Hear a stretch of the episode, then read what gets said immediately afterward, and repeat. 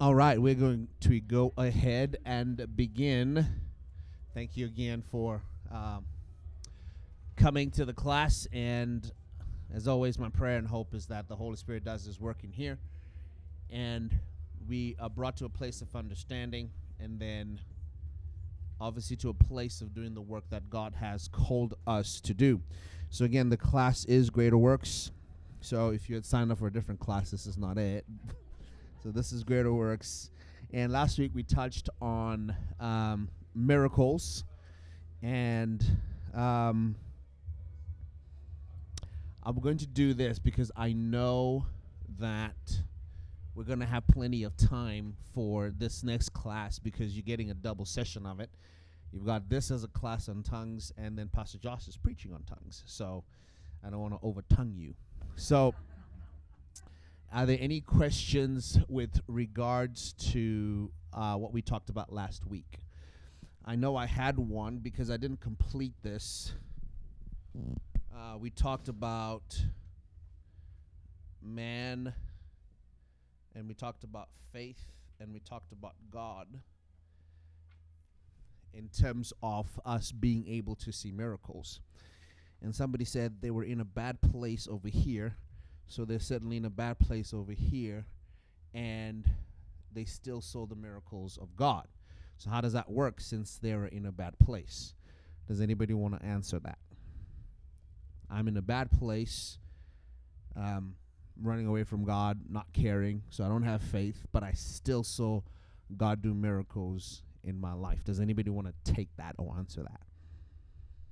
What could.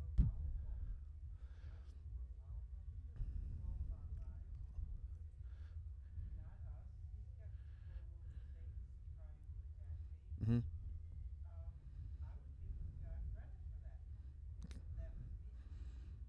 Okay.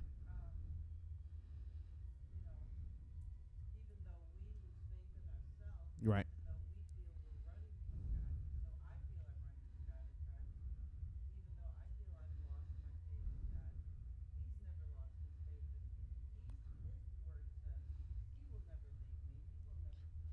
Right. Right. That's good. Anyone else?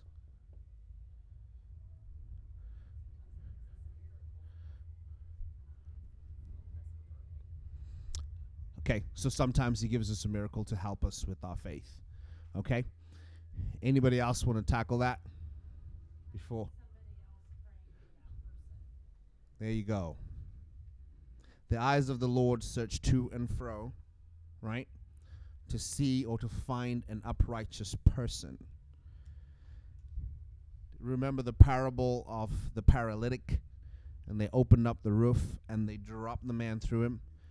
And the Lord saw whose faith? Right. Not the paralytic's faith, but their faith. And the man was made whole. He didn't request the healing necessarily they did on his behalf. Okay, has anybody ever been woken up in the middle of the night to pray for someone? Okay, right? That's that's that's key. That's important.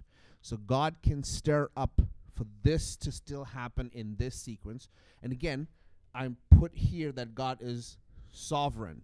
So even though I'm trying to explain a pattern, my explanation of this pattern does not supersede the sovereignty of God. God is still sovereign and he will do what he is going to do, whether I explain it perfectly or not. And I think that's important for us to understand from here on forward, or with any teacher that you face, that they're only a teacher and they can only go so far, and you have to have your personal relationship with God in order for God to open up revelation to you. So, what I'm doing is giving you tokens.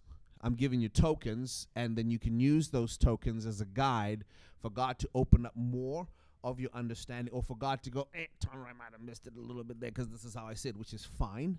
But at the end of the day, I want you to be able to study things for yourself. So this equation for me still remains because God will still use men. God still wants to use us. And so that's why you're woken up in the middle of the night to pray for somebody and that's somebody you might never get in touch with. And even more so, somebody might have woken up to pray for you and they don't even know who you are because God stirred them up, woke them up because He wanted to do something in your life. Okay? So that equation still remains. Okay, now, today we are talking about tongues. Did we pray yet?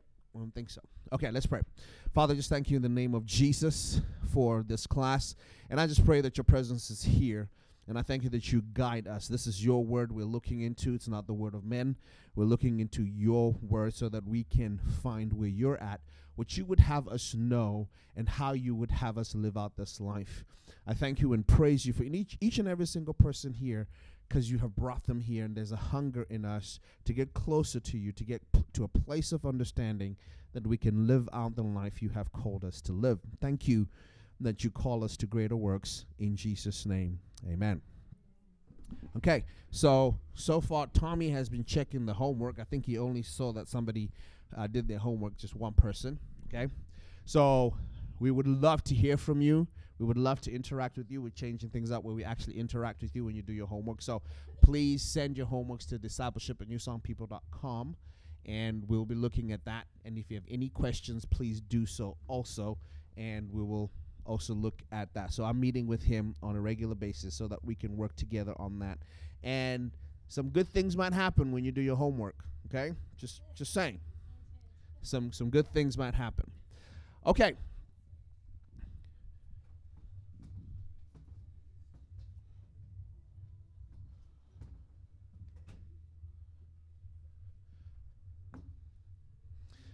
All right, so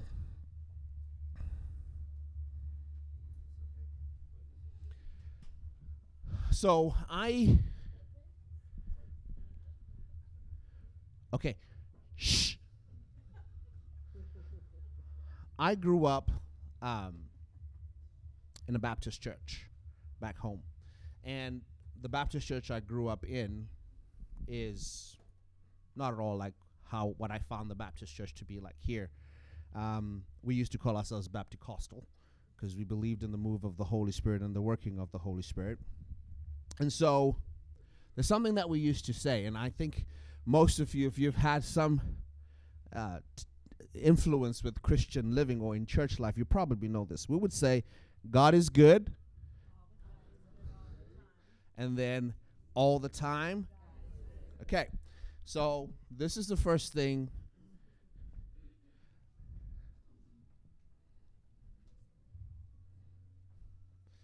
That I want us to look at that God is good. If God is good, does He give good things or good gifts? Does He give bad gifts at all? Okay. So His gifts are good.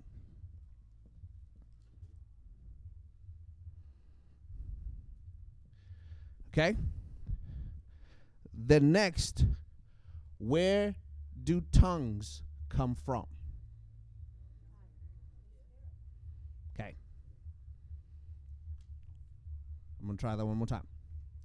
Where do tongues come from? Okay.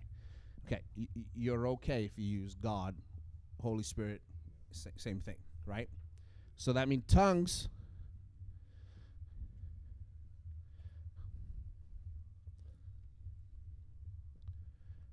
tongues come from God and they're a gift and that gift is is good. Okay? Now, the next framework that I'm going to work in is is it possible to make a fake thing out of something that does not exist? Like for instance, can I have a fake $30 bill?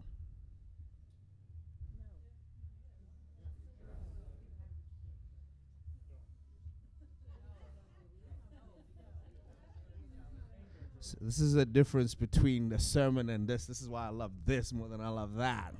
It's so fun. It's exciting. If I make a $30 bill, is it fake?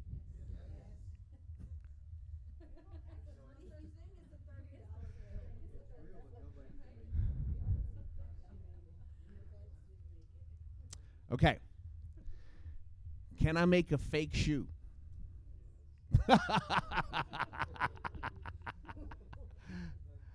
okay. Here's what's important for us to understand God is.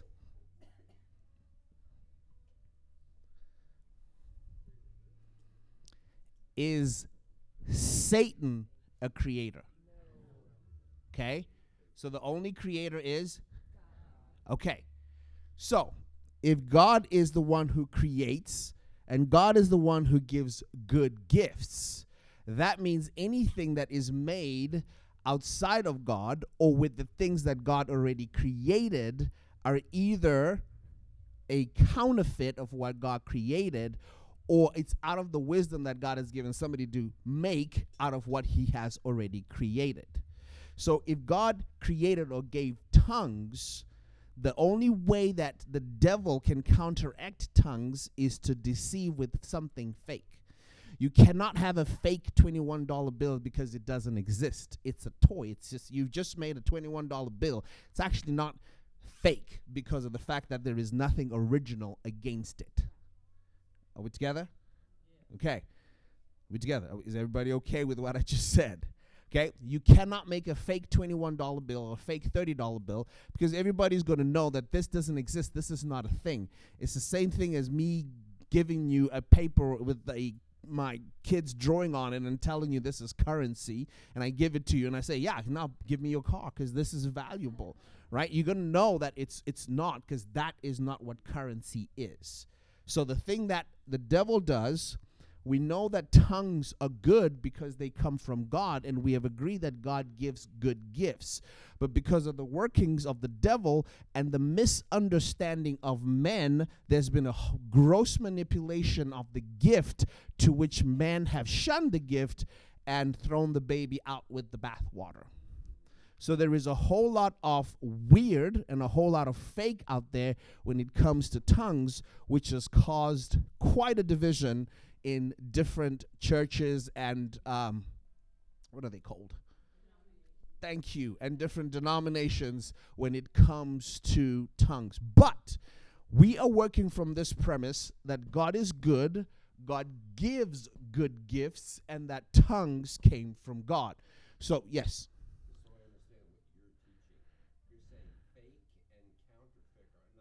They're the same. Yes, I'm saying they're the same. Yeah. Yeah. Yeah, they're the, I'm I'm I'm working on the premise that they're the same. Okay? That you cannot make if somebody comes in here and said God gives you the gift of killing. Okay? We're going to know that that's not true because it's not consistent with who God is and God gives good gifts. But I can come here and I can start saying, hey, I am going to practice uh, healing and people can very well be healed, but it is not always through God that people are healed. Do you understand that? Does everybody accept that premise? Things can happen, like healing or miracles or things like that. They can happen, but they can happen without God. Does everybody understand what I mean by that? Okay, so I'm going to have to explain this. They came to Jesus at the end, and he said, Go away uh, from me because I know you not. And what was the response? Did we not perform miracles in your name? Do you remember that scripture? Did we not perform miracles in your name? Did we not do great works in your name? Did we not do healing in your name? But he said to them, What? Go away from me, I knew you not. So, which means that he was not a part of what was happening. Let me tell you, being an African has its privileges people can go to a witch doctor and get healing. But that healing comes at a price. Okay? If if you if you who who's who went with us to Mexico? Is anybody in here? Okay. Do you remember those shrines that we were seeing? And people will go to those shrines and make a deal with the devil to get healing or to get money or to get all those things. So these things that are good that God gives, they can be a counterfeit of it or something that the devil is trying to do which is similar to it, which is why people will go in that direction and not come to the Lord for it. The blessing of the Lord makes rich, but he adds no sorrow to it. Okay? It's very important that we agree on this premise because if we don't agree on this premise, then I got a lot more work to do. okay? But we have to agree on this premise that the things of God can happen. We even talked about it uh, in, in, our previous class where Moses' rod turned into a snake and the charlatans did the same thing. Okay? But that was not God. That was a counterfeit. That was fake. And we have to understand that that exists, that the devil is going to try to deceive. The Bible says, even the elite of God. So, are you with me? Okay. Jessica's burning up. Could you please turn down the air if possible? And. Okay. Right. So you know, it's now recorded in eternity that your name is on this recording. So anybody listens to this crash will know you were in here. Okay? So are we okay with my with that premise before we proceed? Okay. All right. Annie, I need you to go to our verse. Mark chapter 16 verses 17 and 18. So we want to find out what God wanted to do with tongues. And I'm going to spend the majority of this class on one end because what Pastor Josh is going to cover on his sermon is what I believe is another end. It's, it's, it's the same thing, and I'll, I'll explain what I mean by that. Yes. And these, I'm not on. Am I on? Yes, you are okay. And these signs will accompany those who believe. In my name, they will drive out demons. They will speak in new tongues. They will pick up snakes. If they should drink anything deadly, it will not harm them. They will lay hands on the sick, and they will get well. Okay, so upon reading that verse, Mark chapter 16, Jesus says, These what? Okay? Will follow those who believe. So if you believe, there is a sign. And remember, we talked about in, in with, with, with miracles and, and, and, and wonders. We said they're there to confirm or to say that this person or this witness is a person of God to prove God's kingdom and his power. So the sign of a believer is that they will speak in new tongues. Now, why is it important that believers speak in tongues? And this is what I want us to do. This is what I want you to, to, to, to work with me on. There is praying in tongues, and I'm going to differentiate it just for our understanding. Don't throw stones yet. There is praying in tongues and speaking in tongues. I'm separating the two praying in tongues and speaking in tongues. I'm separating the two. They don't necessarily have to be separated like that because when Paul writes, it's almost like he's interchanging them. Okay? But I'm separating them for our understanding. Okay, so what I'm talking about is speaking in tongues versus praying in tongues. You following me? Okay. So he says, These signs will follow those who believe they will speak in a new tongue why is this important? And Jesus is the one who's just said this to his disciples. Why is it important that they speak in a new tongue?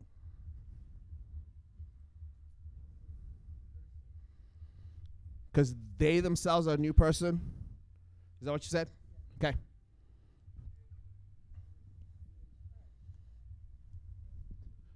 Okay. New believer.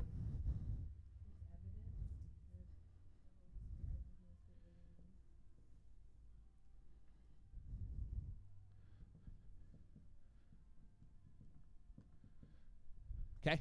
Anyone else?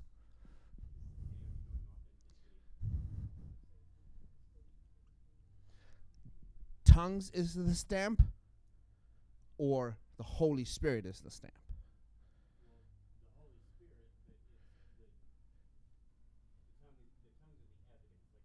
The tongue is the evidence that you have the Holy Spirit, who is the stamp. Okay.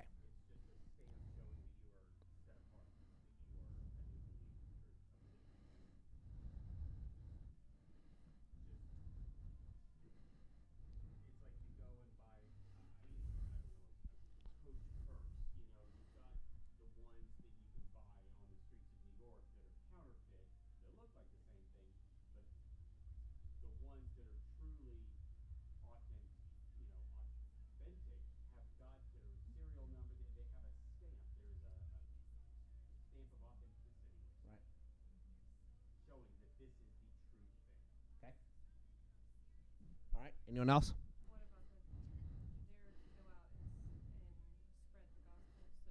Okay.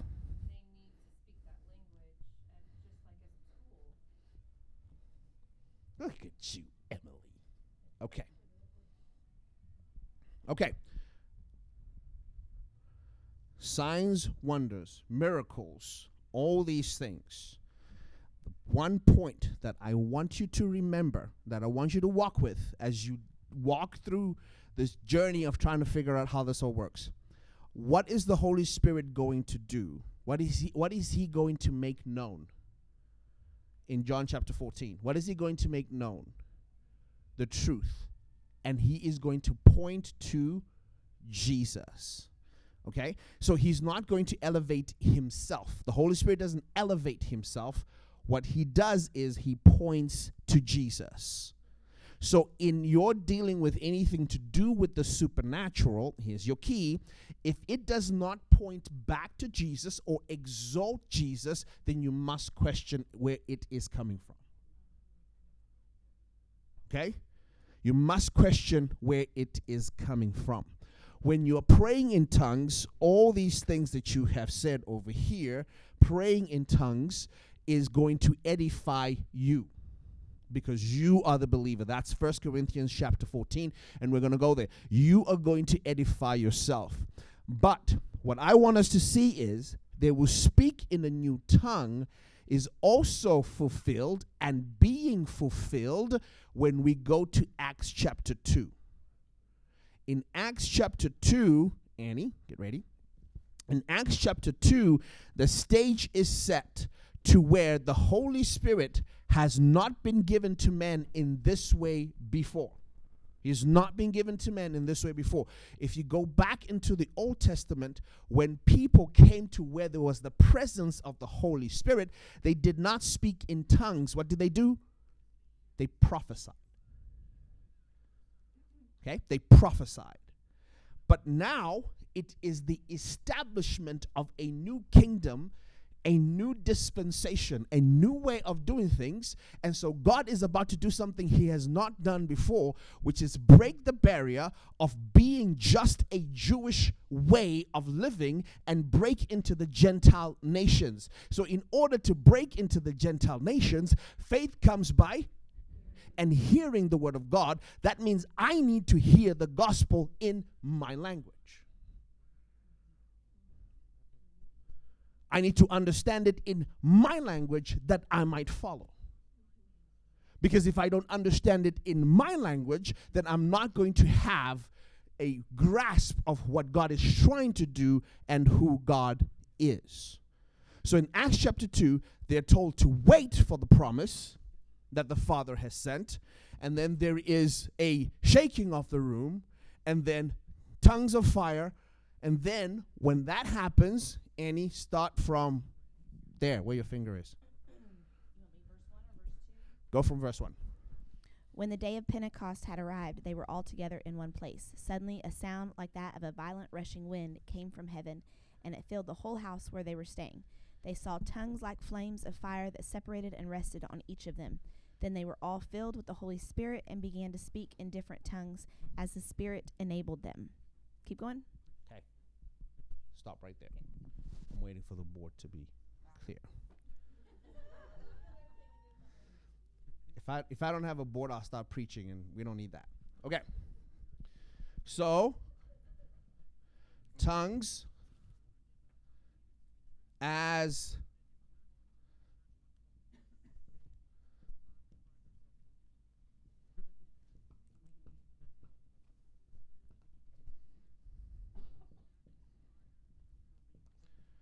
Okay, so they began to speak in tongues as the Holy Spirit gave utterance.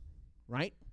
So, tongues, Greek word is glossa, which translates to language,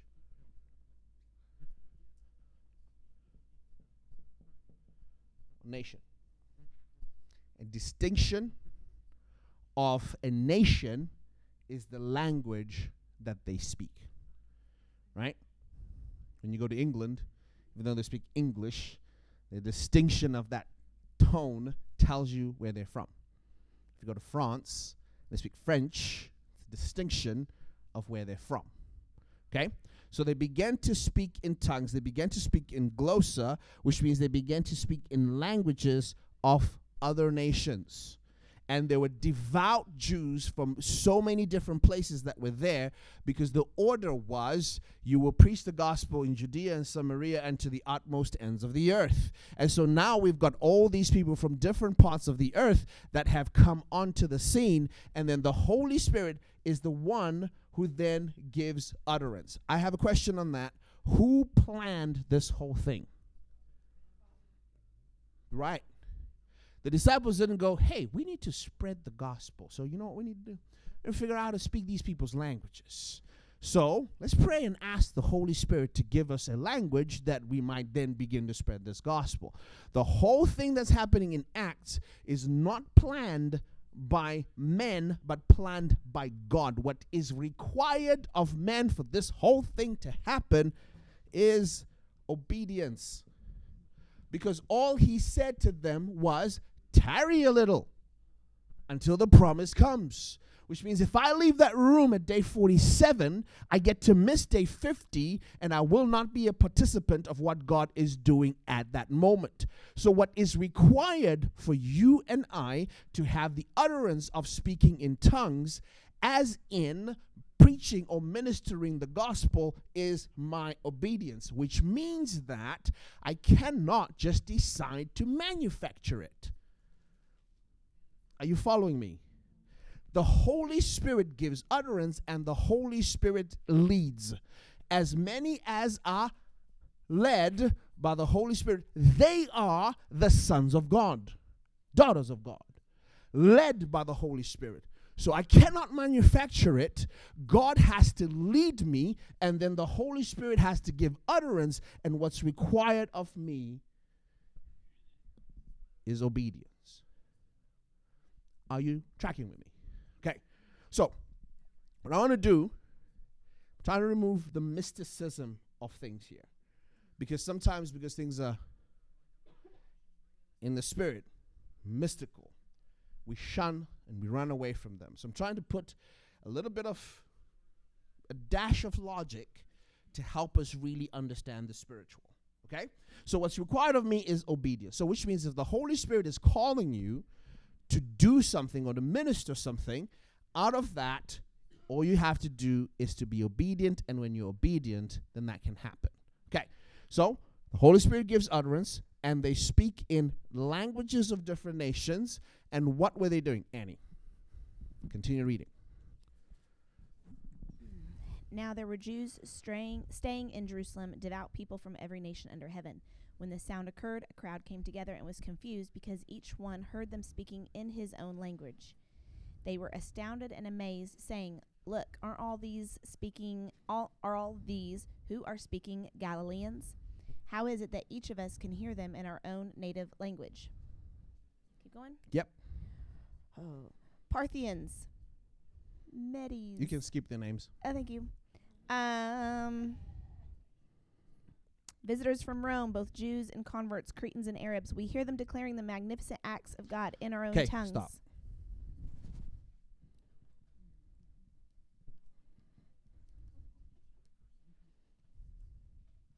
Okay, so when they were speaking in tongues, what does Acts tell us they were saying? What were they declaring? Open book test, right? Okay. They were declaring the magnificent acts of God, and the people who were listening in their own native language could hear the magnificent acts of God. Right? Now, why are they talking about the magnificent acts of God? Because signs and miracles do what? They prove God's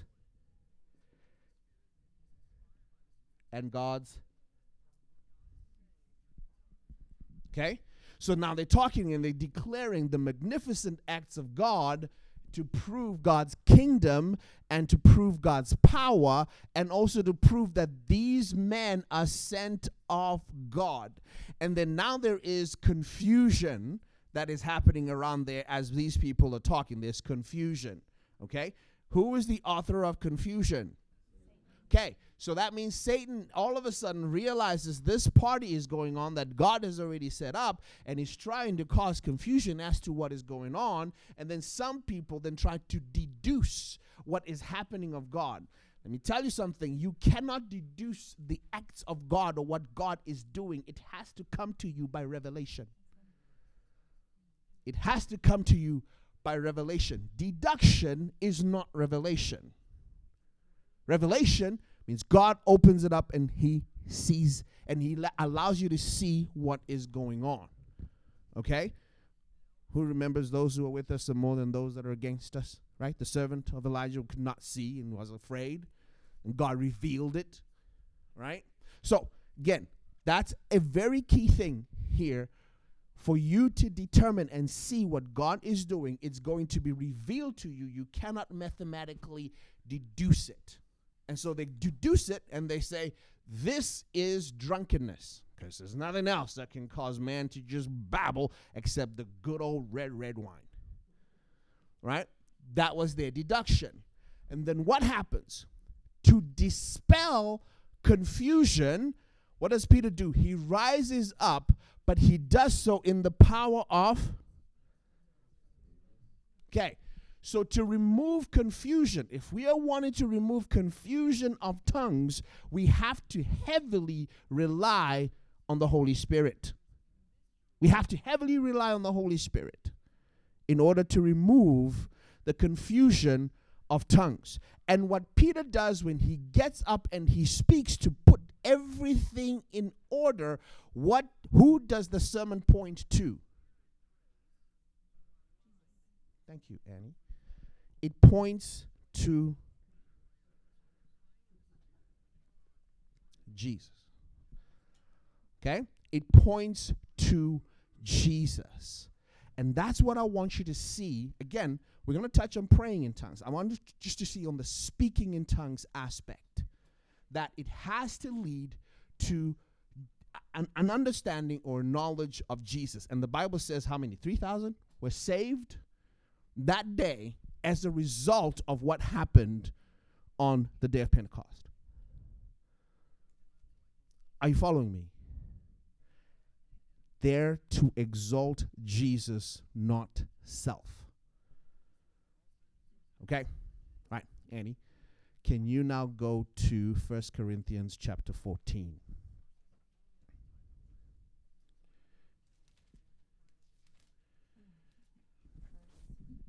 you're gonna start. You're gonna probably read the whole thing. So, just start from the first part.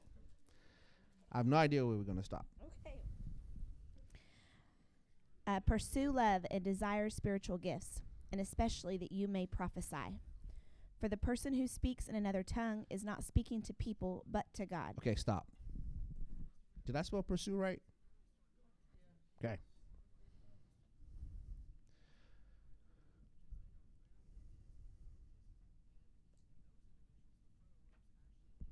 Pursue love. I'm going to ask you to do something for me, Annie. I'm going to ask you to jump and read verse 22. Speaking in other tongues, then, is intended as a sign, not for believers, but for unbelievers. While prophecy is not for unbelievers, but for believers. Okay, stop.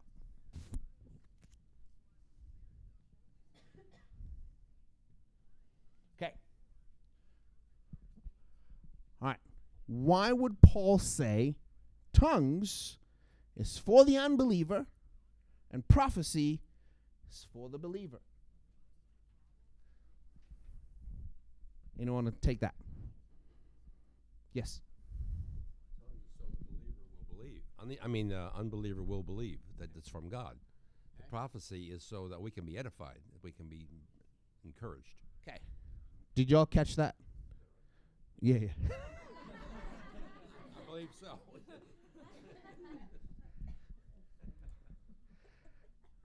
All right. We defined, I'm going to put it back here.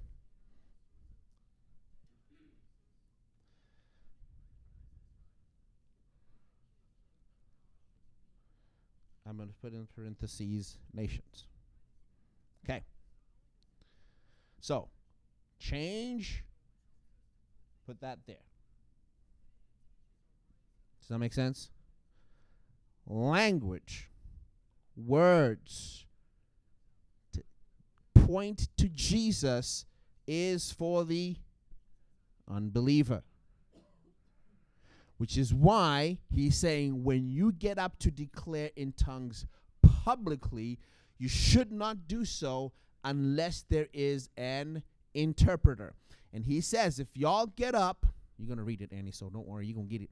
Okay. He says, when y'all get up and all of us in here just start going off in tongues, and an unbeliever walks in, they're going to say, y'all are.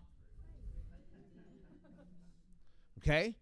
Because of the same thing is that that speaking in tongues without the interpretation you, the reason they're going to call you crazy if the people got confused as to what was happening imagine if somebody walks in here and there's so many different languages that they cannot understand obviously they're going to call it crazy so which means he's saying that as you're speaking in tongues it has to have order because god is a god of order so you have to do it in order. And the reason why you want to do it in order is so that God can accomplish what He wants to do. It's not for me, it's for the unbeliever.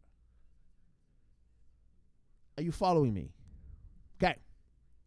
Now, we have heard people speaking in tongues, and there can be a confusion on that because it sounds like it's babbling or it sounds like it's gibberish. Okay. But what I what I want us to look at here is his first command, his first instruction on the matter is to pursue love. Why would he say that? He didn't say pursue tongues. He said pursue love, but desire spiritual gifts, especially prophecy. So we're to pursue love, but we're to desire the gifts. Anybody want to crack that one? Okay, relationship.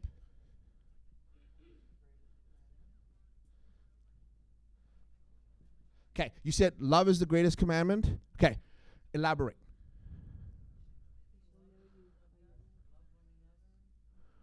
Okay.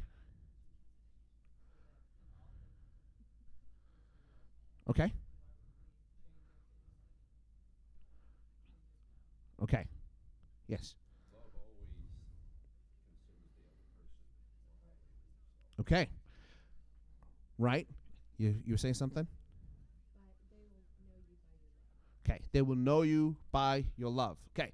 So all of what you said, this is very key and very important. If I'm prophesying or I'm speaking in tongues and I'm not doing it out of love, the Bible says I'm a resounding gong. So if I'm doing it to show that, hey, I know more tongues than you, and it has nothing to do with this is the speaking. Again, I want you to separate this in your in your mind. I'm talking about speaking, not praying yet. Speaking in tongues. If I am doing it and I'm not doing it in a place of love, then it is going to yield nothing. And ladies and gentlemen, I person, I'm in my opinion box. My teacher used to say, I'm in my opinion box. So at this point, y'all can stone me because it's my opinion. I believe this is where the biggest problem lies with the misconception of tongues because there is no love. Because remember, we said tongues is a sign. And remember our example? If I see a sign of the Grand Canyon and I stop by the sign and I just want to make it bigger and flashier and brighter and camp there, I'm actually missing out on what I need to go and see. So, which means when I speak in tongues, I am trying to be a, to point people to Jesus. That is the purpose of why we speak in tongues. The vested authority of tongues comes not from men, but comes from the Holy Spirit. We're talking about supernaturally here.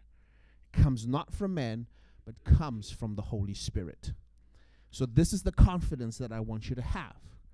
Why would we go on a mission trip to Mexico where we don't speak Spanish? You go on a mission trip in France, but you don't speak French. You go on a mission trip to any place in the world, but you don't speak the language. Okay? God can give you the ability to speak that language supernaturally if He needs you to, but you can also learn that language in order to bring the understanding of the gospel.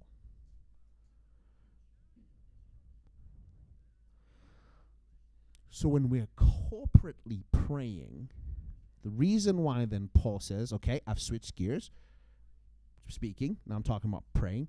When we're corporately praying, right, Annie, you read and you said, He who speaks in tongues speaks to God. And that is praying. Okay, now, the two different schools of thought. I told you I grew up in a Baptist church, okay? So there's some real Baptists in there too. The rest of us were Bapticostals and they had a problem with let's all pray and all of us just go for it right somebody's screaming hallelujah somebody's going oh, uh and groaning and somebody's doing something else in the corner and somebody else is prostrate and that person's on their knees and it's got this chaotic look to it. And they were like mm, I, I struggle to concentrate when you all start praying like that. I struggle to have my thoughts because this is loud and I'm hearing screams and yells and groans and some people are speaking in tongues and I don't understand what they're saying. So these per- these people are believers. And so they're saying, ah, I'm having a problem with this. Okay? And then the counter came and said, Well, you know, when we do it the old fashioned way, and one person prays and everybody's quiet, I sleep. I doze off my thoughts just go off and I start thinking about groceries. Before you know it, I'm catching some Z's. Okay, so you can have your concentration and have your order and have the thing that you want that looks pleasant and neat and nice where you can think yourself through. But I struggle with that. Okay, so how do you bridge those two? How do you bridge that? Where does it make sense? And I, I, I want to hear your thoughts on that. Where does it make sense to you? And if you're one or the other, there's no judgment here, but where does it make sense to you in both places, in both areas? If you're the one who says, you know, I sleep, so I need to be going by myself in my little corner, you know, you be as loud as you can. It helps me if I'm also partaking in it. Or if you're the person who says, yeah, I can't stand the loud, it just throws me off. Okay? Which one is the way that God would intend for us? That this is discipleship class. It's not a sermon. So you got to think through it. What are your thoughts?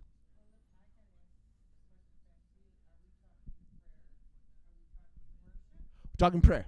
Like I said, I now switch gears. I'm now on the prayer side.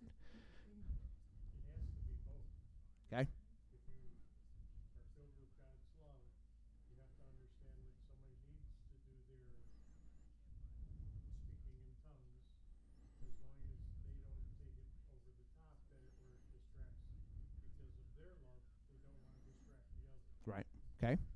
Okay, that's good. Okay. Anyone else?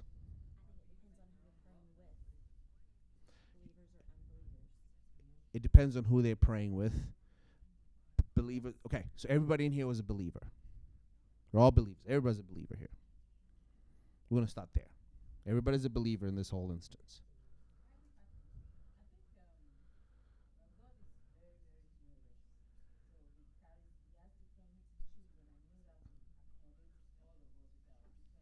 Uh huh.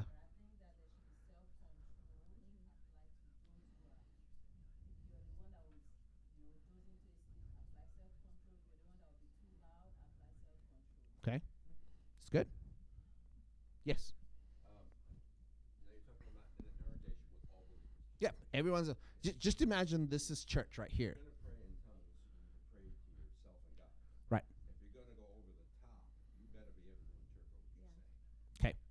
So you're saying that if we're praying publicly and audibly, my tongue should not be heard by the next person that should be okay okay? Yeah that opinion box it's a safe box to be in yes. Well, I know, I've, I noticed in general services, uh-huh there's, um, love always respects authority. The Holy Spirit respects authority. Right. Everything done decently and in order. Right. and in love. right The, to buttress your point, uh, First Corinthians thirteen, though I speak in the tongues of men Mhm. Angels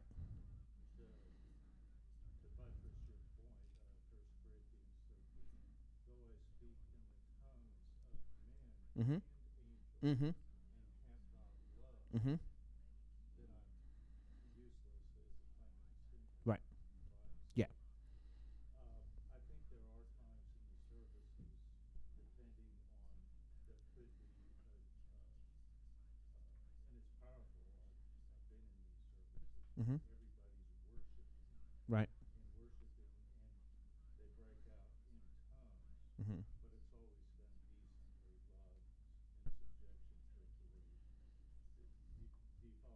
yeah.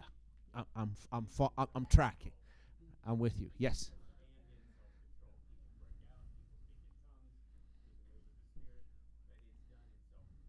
Okay. So, in other words, I'm in control of the tongues that I'm speaking, and right. So, so I can stop. I can stop. It's not like the Holy Spirit has taken over me and I don't have the ability to stop. Right? Is that correct? Is that what you're saying, or you're saying something different? more along, I was thinking more along the lines of it, there is a move of the spirit and it's, it's in, it's in reverence, it's, it, it, uh, like we're saying, it points to Jesus, and then there are times when counterfeit breaks in, Okay.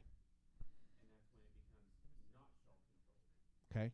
Um, and I was just piggybacking on what he said. You know, there are services where the Spirit moves, people speak in tongues, but it's in self-control. It's, it's one of the fruits of the Spirit, Mhm. self-control. Mhm.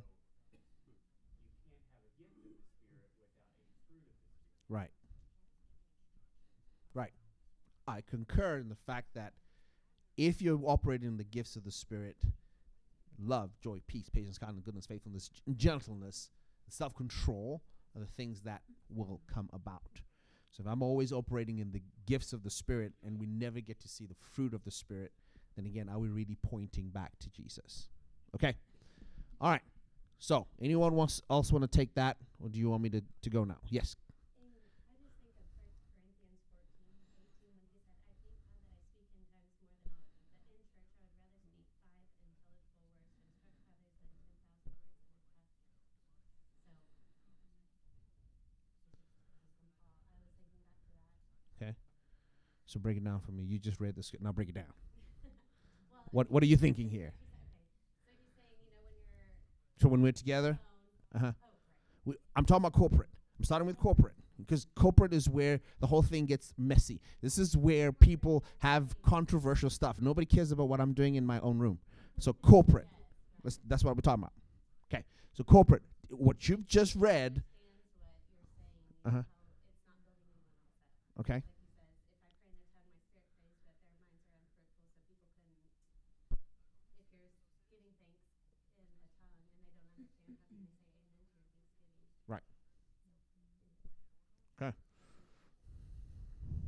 Yes. corporately, um, you, you're praying, you're praying in the Spirit, you're praying in tongues, and if you're sensitive to the Holy Spirit, maybe He's saying something to you, and He'll change your attitude. Say, listen, what I just said to you needs to be said uh, intelligently, so the co- congregation is edified. Okay. It's not just for, sometimes uh, prophecy is just for me. Okay. Sometimes it's no, I want you to say it out. So am I? We tracking there? We good? Okay. No, I see what you're saying. Yes, I've been waiting for you to speak. Okay.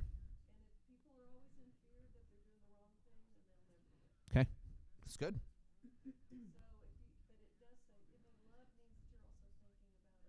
Right. Right. Right.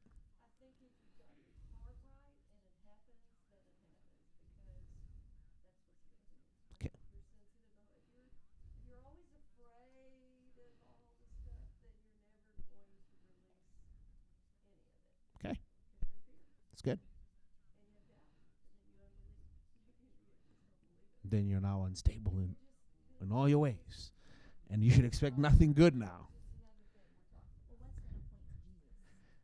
Right. What is going to point to Jesus? Okay. Now, you do understand what I'm saying is in a worship session or prayer, however way you want to call it, if there is a lot of noise, in other words, like I said, that person's praying over there, this one's groaning, that one's prostrate, another one's kneeling, another one's jumping up and down. And then we've got the other scenario where it's led by one person, so everybody's quiet, and you take turns to pray for example, or the person who's leading it then says, okay, James, it's now your turn to pray, and then so and so, it's now your turn to pray, and then they close it, and they feel that that one has order. My, my, my thought, my question really was to say, which one of the two is going to be evident that the Holy Spirit is there or that there's the presence of God in that particular place? Which one has quote and unquote order? Is really where I was getting to. So, one thing that we must understand, okay, is when you're in your service, you are needing the presence of the Holy Spirit. Right? So if your if your service, whatever it is that you're praying, whatever it is when you come together and you're wanting to pray, you're wanting the Holy Spirit to be your guide. Okay? Because the Holy Spirit is the one who has been given to you to guide you into the places of truth. Okay? The Bible says we know not how we ought to pray, right? But the Holy Spirit is one that's going to give us utterance. And we're going to touch on that a little bit more. So, at the end of the day, if you talk to me and with the way I grew up, can't believe I'm about to go here. These are some of my private thoughts. Can I be in my opinion box again when I do this? Okay, I'm in my opinion box when I say this, okay? All right, you're the first to hear this one. Okay. So, um,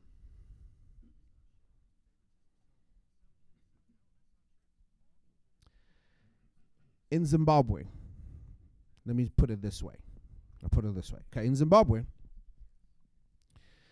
a man committed ad- adultery in his home. So we're called to the scene. Hey, this is what the man of the house did. And so we got to figure out what was go- what's going to happen. We want to save the marriage, but we want to get this thing taken care of because we don't want this to come about again. In that moment, if I said, if we said, okay, let's hold hands, let's pray.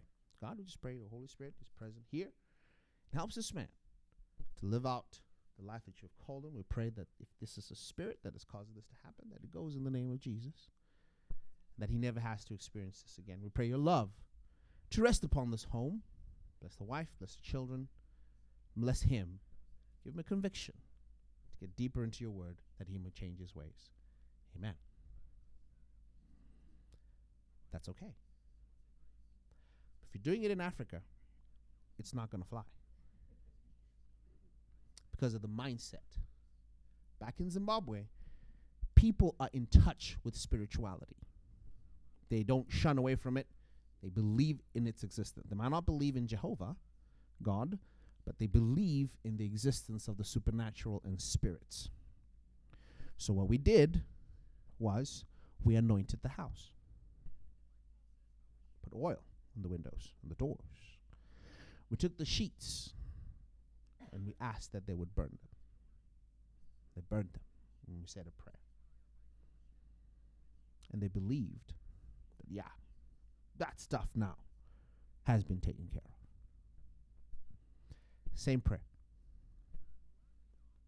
different mindsets. So when the Holy Spirit is doing order, He would do it within the culture with which you understand it. Because then, if you come in to that same house and you say, listen, the prayer is enough, get over yourself, then fear remains, faithlessness remains, and that person is doomed to repeat it again. So you must understand the culture in which you are in to understand what order is. Where we come from, I come from. Oh, it's just me here. Okay. Where I come from, during praise and worship, we don't dance enough. People dance because they will become undignified. Dance for the Lord. And people will dance. Not provocatively, but they will dance. So when they come here,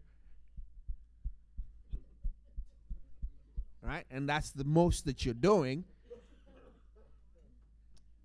chances are they're not going to stay because y'all don't get into it. It's easy then to say, "What's wrong with you? It's the same Jesus. You need to come here. This is how we do it." You know, it's it, it, it's it's wrong if you don't understand the culture from which somebody is coming from. Because again, we're not trying to make everybody Zimbabwean or everybody American or everybody French or everybody English. We're building a kingdom culture in which God works within the culture that that person is in. People in Zimbabwe go to witch doctors. Not kind of, they do. People in Zimbabwe believe they are witches, and they are. It's not a witch. What are you talking about, man? That doesn't exist. There's nothing like that. Now, obviously, when I say that, it's kind of hyp- hyperbolic. I'm not saying that there's no Zimbabwean who thinks that. Obviously, they're there, but I'm telling you the general thought process within the country is to believe in the spirit because i- if you look at uh, in, in Zimbabwe, you've got a lot of ancestral worship that we inherited, so people understand it. So when you're dealing with that and understanding that culture, and you bring somebody in who is now a believer, and they get to see people praying over here and over there and over there and over there, and it's loud, they're going to immediately connect and they're going to see that, okay, something is happening here. And there's a move of God that is happening here. Okay? Now, I said they're all believers. Okay? That's what I said. They're all believers. So somebody will get that. And you're, you're all correct. It's incumbent upon me to come in there and make a decision on how I'm going to be. Yielded to the Holy Spirit. Understand what I'm saying? Okay, I'm, I'm, I'm still in my opinion box. Yielded to the Holy Spirit. Because I believe that I can be in that environment because I understand it and experience the move of God. I also believe I can go to a different culture where they're quiet, where they want to take turns and understand and hear each other's praying. And I believe I can be in that setting and still experience the Holy Spirit. Because the Holy Spirit is not going to say, This is my thing, that ain't my jam. Because the Holy Spirit is going to be present in that place in as much as He's in present in here. So when you now now begin to pray out loud in tongues, and you are in a culture where people understand about praying in tongues, you can pray in tongues, but it is more expedient for you to only do so if there is an interpretation. Because in as much as I am praying, he's praying over here, right? Let's bring it to a language you all understand. We're all praying in English. He's over here and he's praying, Lord, I need you to break through for me in this situation. Lord, I need you to break through for me in that situation. And I'm over here and I am just praying for the nation. I'm praying for something different. We all can hear what each other is praying, but what he's praying is really nothing to do with me because he's asking God for himself for his own personal breakthrough in whatever it is that he is experiencing. Do I really need to hear that? Because it's personal in a corporate area, depending on whoever is leading the prayer is leading us to do. Now, when he starts speaking in tongues, and I understand tongues and I hear his tongues, like for instance, when you come to um, to, to Wednesday prayer, and I kind of cross him because I like to walk and I pray and I hear him speaking in tongues, I'm not going to be offended because I'm a believer and I understand what he's doing for him. But then when you make declaration out loud, it is not going to edify anybody. No matter how loud you are, if there is no interpretation, it is not going to edify the body. Love then says, I want the body to be edified and not just myself. So therefore, when I'm praying in tongues amongst people, I'm cautious as to what I am doing because I don't want anybody to stumble. Are you following me? But then when I want to be audible, and here's the thing when you want to be audible and you feel like, man, I really want to be audible and speak out loud, perhaps the Holy Spirit is saying, I need everybody to hear what you're saying. You go to whoever is leading that prayer and say, I have a tongue that I believe I possess, and I need somebody to interpret. And then that person says, okay, somebody has a tongue here. Somebody wants, wants to interpret. Again, the Holy Spirit is not stupid. He will make things come together, and then you pray, then the interpretation happens, and it's just as good as prophecy. And so that's what Paul is saying. So when we speak in tongues, again to the masses, to the unbeliever, it is believing that God has given me the ability to speak in a tongue so I can speak a language so that somebody can hear it because faith is not going to come by action. The Bible is clear faith comes by hearing and hearing the Word of God.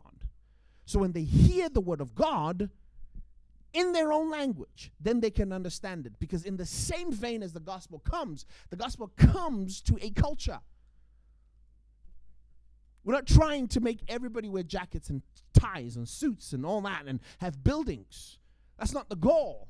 The goal is for somebody to hear the gospel and upon hearing the gospel within their culture, understand how the thread of the kingdom can just cut across through their culture so that they live to the glory of God. But then if we insist on correcting culture, which is something that you got to be careful of, if we insist on correcting culture, people will reject the gospel also. Because it'll come off as though you're saying, my way or my culture is better than yours. The two differences that I have seen within the church in Zimbabwe and the church here. In Zimbabwe, you talk about Wednesday prayer. That's just Wednesday. It's every single day at lunchtime. People come wearing their suits, ties, and some are wearing their messenger boy outfits, and you name it. And they fill the church and they pray. They pray. A guy will know I have an interview for a job on Monday. I need a new shirt. I don't have the money to buy a new shirt. And they will come and they will pray for a new shirt. Because there's no other way. So there's this hunger that's displayed within the churches, but poverty remains. Poverty remains. Poverty grows. You come here, and the reverse is true. You almost have to bribe people to come and pray. Now we're going to have coffee on Wednesdays during prayer. Okay, we're going to have donuts so that you can come and pray. Okay, okay, okay, fine. We are going to stream it live, so wherever you are, you can watch it and you can pray. It's like, how do we get you to pray? Why? Because if you want a shirt, you know what to do in order to get a shirt. Yeah, they're gonna get on food stamps or some government program, and you're gonna get a shirt. Or you know there's so many faith-based or other-based places where you can go knock on the door and say I have need, and they're gonna give you. So why would you pray for a shirt? Because there's plenty.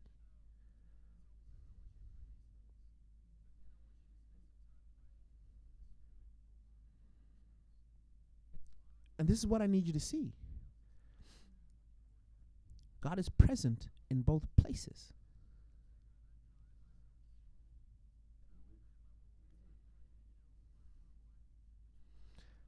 God is present in both places. Where are we st- storing up our treasure? In heaven. Moth and rust and thieves and all those other people cannot get to. You've got to live this life recognizing that the thing you are building is not a thing that is tangible to hold with your hand. Because where's the kingdom of God? It's in me, it's in you. and we want the kingdom of God to expand, that means we want the next guy to have the kingdom in him and them and her. And we must do so within this culture with the challenges that this culture faces. And the gospel is adequate enough to do so. We must do the same in Zimbabwe, and the gospel is adequate enough to do so.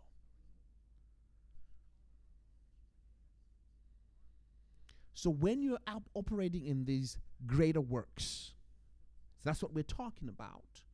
You've got to understand that what you're really trying to do is not just be showy or to not act as though God is only here if I speak in tongues. Because you are sealed with the Holy Spirit. And the day that you were born again, you were sealed with the Holy Spirit. The Holy Spirit is in you. Paul says, I desire that you all speak in tongues or that you all pray in tongues. Desire it, want it. Why not go for something that you have? But if you don't, there's nothing wrong with you. Because you still have the ability to do the works that God has called you.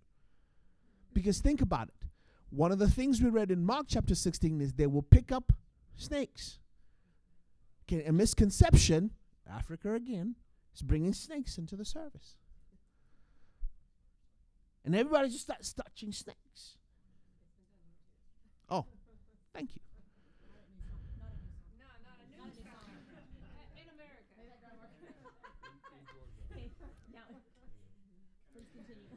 For for the record, anybody listening, not a new song in America. But people begin to pick up snakes, right? People begin to pick up snakes. The, the reason why that's asinine is because what did we say? The Holy Spirit leads. The Holy Spirit gives utterance. And everything he does is going to point back to Jesus. So when you're snake partying, exactly, you are believers, you've read the scripture, you're laughing. Imagine the unbeliever. And people then shun away from the gospel because of that very fact. So we must understand that it is the Holy Spirit who leads, and what He requires of you is your obedience, then you would speak in tongues. When you speak in a tongue, is the next thing, and I'm going to wrap up a little bit early. Praise the Lord. When you speak in a tongue, here's my question.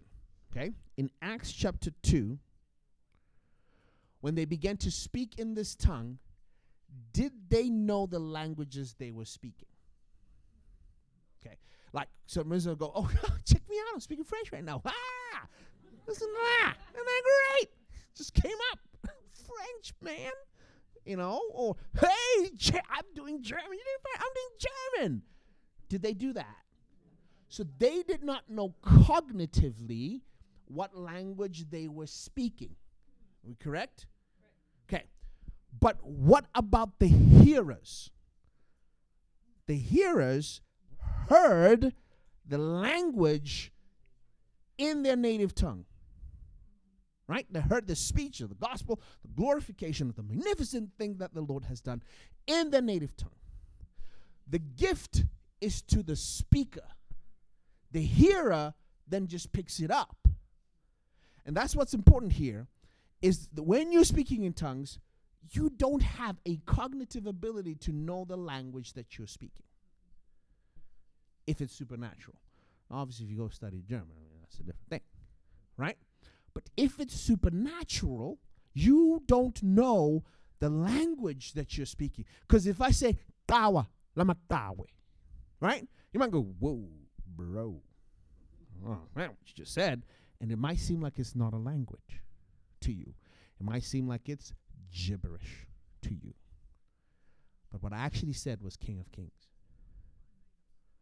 So I could be glorifying God, speaking something that is glorifying the magnificence of God in a place of worship to where I get edification. But if you hear it, the gift is not of hearing, the gift is of speaking. So the hearer might hear whatever they hear. That's not my job. My job is to speak as the Holy Spirit gives utterance. So it's not something to be afraid of, it's not something to shun, it's something to desire and let God give it to you. We all agreed God is, and all the time, God gives good gifts. So if He gave us tongues, tongues are good. They're not evil, not bad. Just because somebody went and made a fake hundred dollar bill, y'all ain't gonna refuse if I give you a hundred dollar bill. None of you are gonna say, "Psh, "There's a fake one out there," so don't even give me the original. Nobody does that. Even though we all know there are fake ones out there, we still take the original ones. And it's time to time we get the fake ones. We go, ah, I got hoodwinked. But it doesn't mean that the next day I'm going to be like, from now on, I'm done with hundreds. No more Benjamins in my life. Nobody says that. In the same way, don't throw away this gift. Desire it. You're no less of a believer if you don't have it. But why not desire something that's great? And I'll show you the greatness of it. Oh, you want to say something? Here. Okay. Hold on. While I write. Yeah. Say it. We're going to check your theology, though. Oh, okay. Uh, oh, you want, oh, go ahead. Yeah, go ahead. Um, I'm just listening to what you're saying. It's excellent word. Um, I wanted to bring it back down to what we're all experiencing, like right now with you, and when we go into the service. Just because we all have ears doesn't mean we all hear the same. And that as we into the service, I believe we need to be praying in the spirit while we're in the service, so that we hear what pastor's saying in a way we can understand it and that we have a repentant heart and mind, which means that we have a different mindset when we leave the service according to the Holy Spirit. And that's another thing that we're supposed to cover. Praying in the Spirit, this is Romans chapter 6, means you're praying in your in your uh, spiritual language. Again, I'm going to show you something here. Okay. The Holy Spirit is an advocate. Are we all in agreement? Okay. This is a legal term. An advocate is the same as a, as a, as a lawyer, right? When you come to God, you're going to make a what? Is another legal term. I can petition, I can petition the judge for justice in a matter.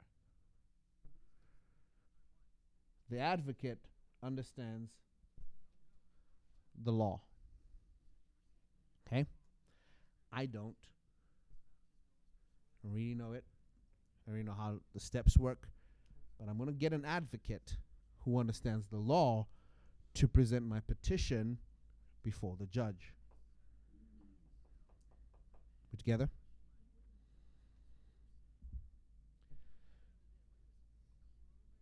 At some point during the proceedings,